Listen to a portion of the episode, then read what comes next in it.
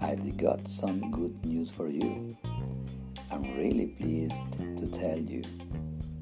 You'll never guess what.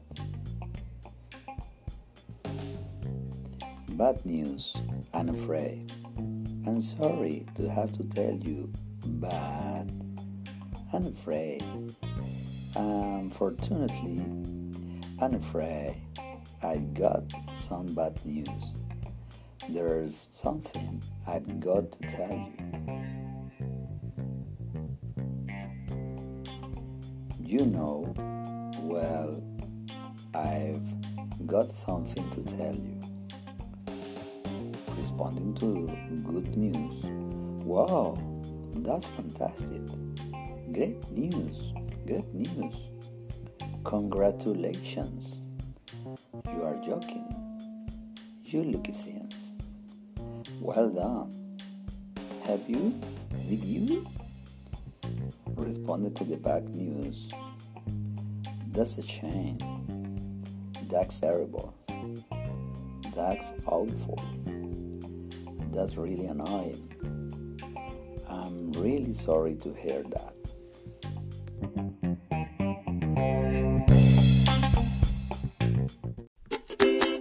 deepenglish.com. Fears and Phobias Active Listening Slow. Suzanne ran through the dark as unseen hands reached out to grab her. Hungry zombies were behind her. When they eventually caught her, their teeth would sink into her shoulder, and Suzanne would scream herself awake from this recurring zombie nightmare. Like many people with phobias, Suzanne's fear of zombies was rooted in her childhood. At the age of five, Suzanne's grandfather died. Being so young, she had trouble understanding death.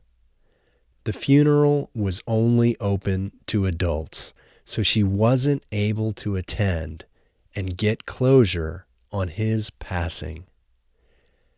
Not long after the funeral, her family took a vacation. Left alone in the hotel room at night, she watched the iconic zombie film Night of the Living Dead. In this movie from the 60s, the dead come back to life to eat the living. This traumatized Suzanne so much that she regularly had zombie nightmares for most of her life. This didn't just affect her sleep. She began to fear zombies in the day as well. Once, at the age of seven, a motorcyclist hit the car she was riding in. The rider smashed into the car and against Suzanne's window. As she looked at the bloodied rider begging for help, she broke down into tears. She was sure he was a zombie. As she became an adult, the nightmares continued, and in some ways, they became worse. As zombies became more and more common in pop culture if a zombie show or movie came on TV, Suzanne would hyperventilate and have to leave the room. If it was a rental video, she would not be able to sleep just thinking that the DVD was in the house. As Suzanne got older, a therapist helped her understand that her fear of zombies was really a much more common fear of death. The zombie movie she saw soon after her grandfather died confused her young mind into equating death with zombies. With the help of the therapist, Suzanne started to slowly face her fears. First, she worked on just having a zombie video in her house. Then she worked her way up to actually watching a zombie movie without having a nightmare. Finally, she started to write zombie short stories as a form of therapy. This process of slowly facing her fears has mostly stopped the nightmares and allows her to live a more normal life. A serious fear of zombies is unusual, but in fact, there are many unusual phobias that humans have fear of vomiting, fear of hair, fear of water, fear of buttons, and even fear of good news, to name just a few.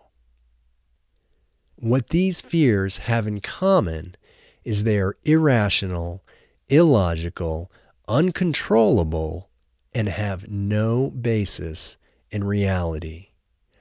We call these fears phobias. Phobias usually manifest as fears that disrupt our everyday lives. But like all emotions, there's a wide range of intensity. Phobias might be completely paralyzing on the one hand, yet merely unpleasant on the other.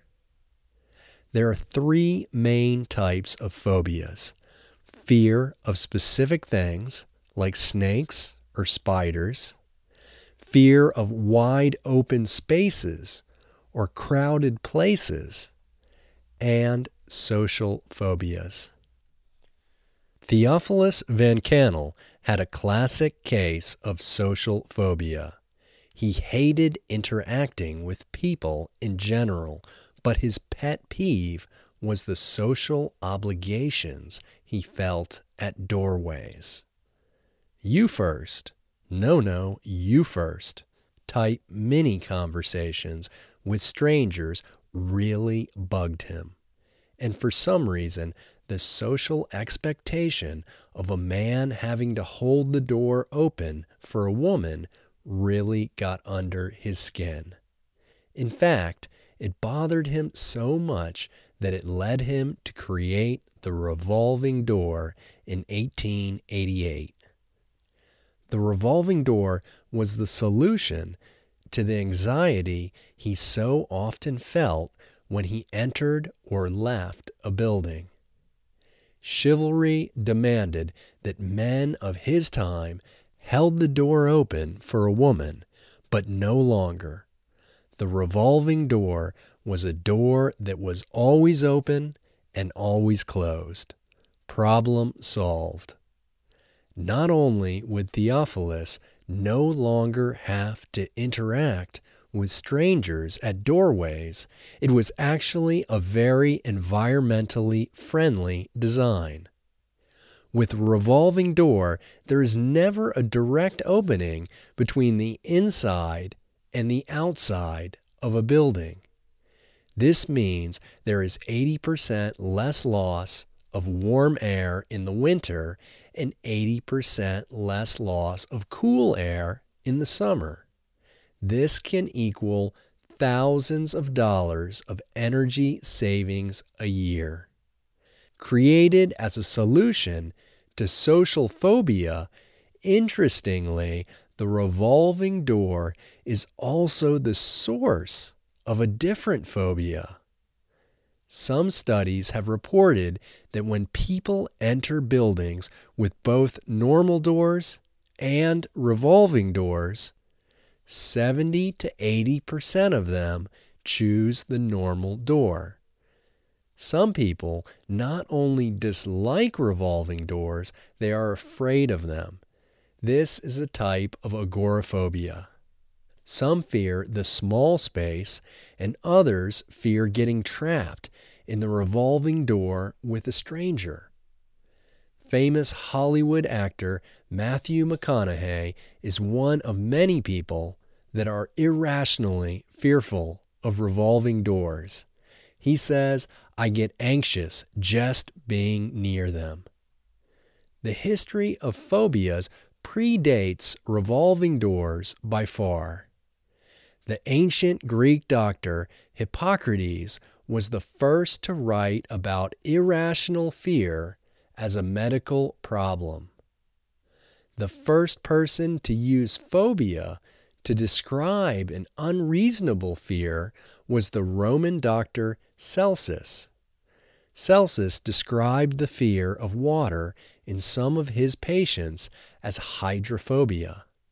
Celsus lived 500 years after the Greek doctor Hippocrates and was inspired by Greek mythology. Phobia comes from the word phobos, the son of Ares, the Greek god of war. Phobos was such a frightening god that warriors painted his face on their shields to scare their enemies. Phobia, as a standalone word, was coined in 1786. It was defined in a magazine as a fear of an imaginary evil or an undue fear of a real one. But when is a fear a natural one, and when is it an unhealthy phobia? Fear is the language of the natural world. It helps humans and all other living things survive and evolve. Throughout history, animals without fear were less likely to get away from danger and died out. Those that had a healthy fear of real dangers, like wild animals or high places that you could fall from, were more likely to survive and pass on their genes to the next generation. When a fear crosses the line from something that helps us survive to something that makes us less effective and less able to deal with reality, we get in trouble. Author Karen Thompson Walker says we should approach our fears as stories. Fears are stories that we tell ourselves using the power of our imagination. Some of them are useful and some are worthless. To know which of these stories are valuable and which ones are irrational, we need to step back and remember that we are both the writer and the reader of these stories. She tells the story of the sailors of the Essex who let their imagination and fear lead them to their doom. The Essex was a U.S. based whaling ship in the early 1800s. It left port in 1820 to hunt whales, which were killed to make oil. After a five week journey, the Essex arrived on the west coast of South America, but were unable to find the whales they were hunting. Hearing stories that whales were plentiful more than 3,000 kilometers west of South America, they set off in search of their prey. On November 20th, the Essex spotted whales. But on this day, the hunters became the hunted. An enormous, angry 25 meter whale smashed into the ship twice, ripping a massive hole into the boat and sending it to the bottom of the ocean. The 21 sailors boarded three small boats that the Essex carried. These were fragile boats that were not meant to travel long distances.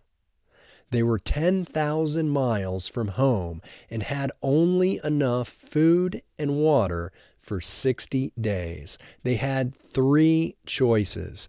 Option one, they could sail towards the Marquesa Islands, which were 1,200 miles away. This was the closest land but they had heard terrifying stories of cannibals living there. Option two, they could sail for Hawaii, but the captain feared their small boats would be destroyed by storms. Option 3. They could sail south and then east back to the west coast of South America. This was by far the farthest option at over 3,000 miles, and they knew that their food probably wouldn't last that long. They were left with three fears death by cannibals, death by storms, and death by starvation. Fearing cannibals and storms more than starvation, they decided on the long journey back to South America. As they expected, they did run out of food, and their worst fear of being eaten ended up happening anyways. Having run out of food, some of the men ate each other. Only a handful of the sailors survived long enough to be rescued and tell their story. Karen Walker suggests that their downfall was not that they were fearful. Their problem was that they were not able to judge which fear was most realistic. Walker says that fear, when properly read, can be a teacher that can give us a little wisdom, a bit of insight, and aversion of that most elusive thing, the truth.